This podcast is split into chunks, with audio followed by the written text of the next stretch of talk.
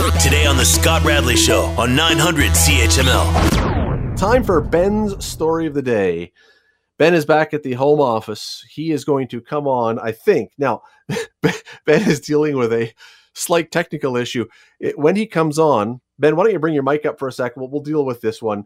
Uh, if you suddenly feel like you've got tinnitus, like ringing in the ears, there is a there is a noise in the studio. Can we hear it? Are yeah, picking- I don't know. Maybe Oh, it's yeah, coming it might- through.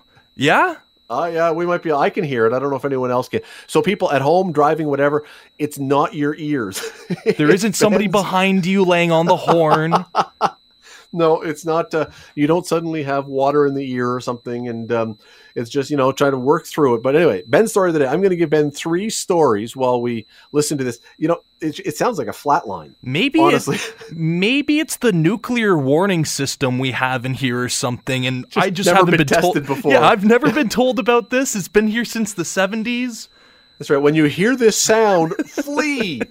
what? I didn't know. I'll try and duck and cover, but the desk isn't that tall. What kind of gas was leaking? I don't know. Uh, okay, so uh, we'll work through this quickly. Story number one comes to us from China, where these two guys were going to get on a plane. The story goes, and they had a box, a 30 kilogram box of oranges that they were hoping to fly home with, but the airline wanted them to. Hey, it's gone. Fair enough. Oh no, it's not. You turned your mic oh, off. oh Uh, no, But the oh, no. wa- it's still there. Although I might have an the idea airline what wanted them to pay extra for these oranges. They were going to have to pay extra baggage fees to carry this 30 kilogram box of oranges onto the plane. So they decided, I got a better idea. We're just going to eat as many of them as we can right before the flight. Genius. Genius. Genius, except for the mouth ulcers, the canker sores that they develop from eating that much citrus all at once. Oh, okay. So I've had like four maybe in one sitting, and I've gotten like one minor one. I've never had something to this degree.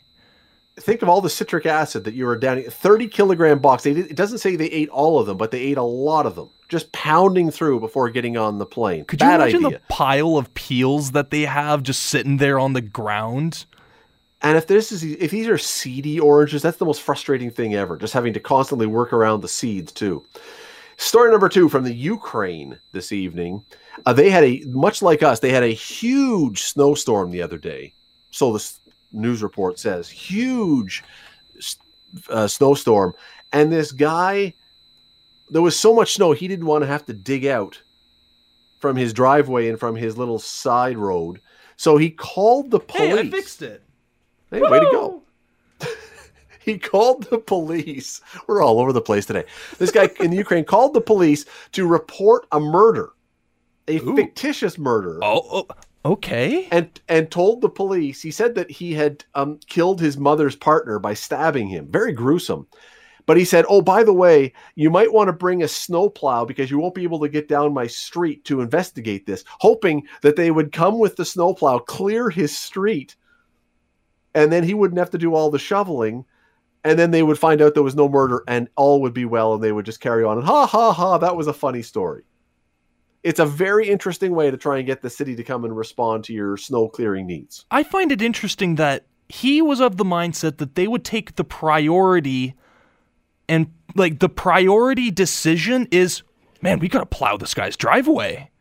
That's what we well, they, do. because you have to get to it. Yeah, you got to get to his house to investigate the murder. That was the idea. but what what So- I I would imagine they just either a put a straight shot of the car right through and then plow at a later date, if or you just could like, get through it all. Well, if you, if you can't get through, then. And story number three comes from Indiana. This is just a weird one. This guy, he's older now. He's in his fifties. He connected on Facebook with an old classmate of his from high school, and they connected on anyway. They live not far from each other in this little town called uh, Elwood, Indiana. And they connected on Facebook and they got talking, and one thing led to another and not what you think. They did not become a romantic pair. That would have been disturbing because they discovered they were twins who had been separated at birth and grew up going to the same class in school and living just blocks away from each other and never knew the other existed. Wow. So something like that just absolutely flips your world upside down in a way you probably never would have expected. Uh, both knew they were adopted, but neither knew they had a twin And until this, until they connected 50 years or almost 50 years into their life after connecting on Facebook. There you go. Nice little happy story. I, I mean, I hope it's a happy story. Turns They out that they don't like each it. other at the end Yeah, of the day. right. That, that would be that would be the to the whole thing. Uh, so, will your story of the day today be a the guys who ate almost 30 kilograms of oranges to save ha- ban- baggage handling fees? Will it be the Ukrainian guy who tried to get the police to plow his street by claiming a fake murder? And so they'd have to bring the snowplow just to get in to investigate. Or will it be the woman and the man in Indiana who discovered they were twins 50 years later when they connected on Facebook? Or number four, will it be the end of the hissing, buzzing noise in the studio? Great as it is to now have my hearing back, I gotta say, 30 kilograms of oranges, just making that disappear in like one go. Much respect to that. However, when it's described as mouth ulcers, you got a bigger issue on your hands, my friend, than a baggage fee. Well, and just imagine, you know, you put all that orange and citric acid and everything. You're on a plane. The lineup for that bathroom. I mean, all that orange juice. You are going to be spending the whole flight in the bathroom. And it's gonna Not- suck. not- It just and nobody, nobody likes using airplane bathrooms. Nobody, nobody. I think they're designed that way to make you not use them by making them so uncomfortable. At least for tall guys, they are. Want to hear more? Download the podcast on iTunes or Google Play and listen to The Scott Radley Show Weeknights from 6 to 8 on 900 CHML.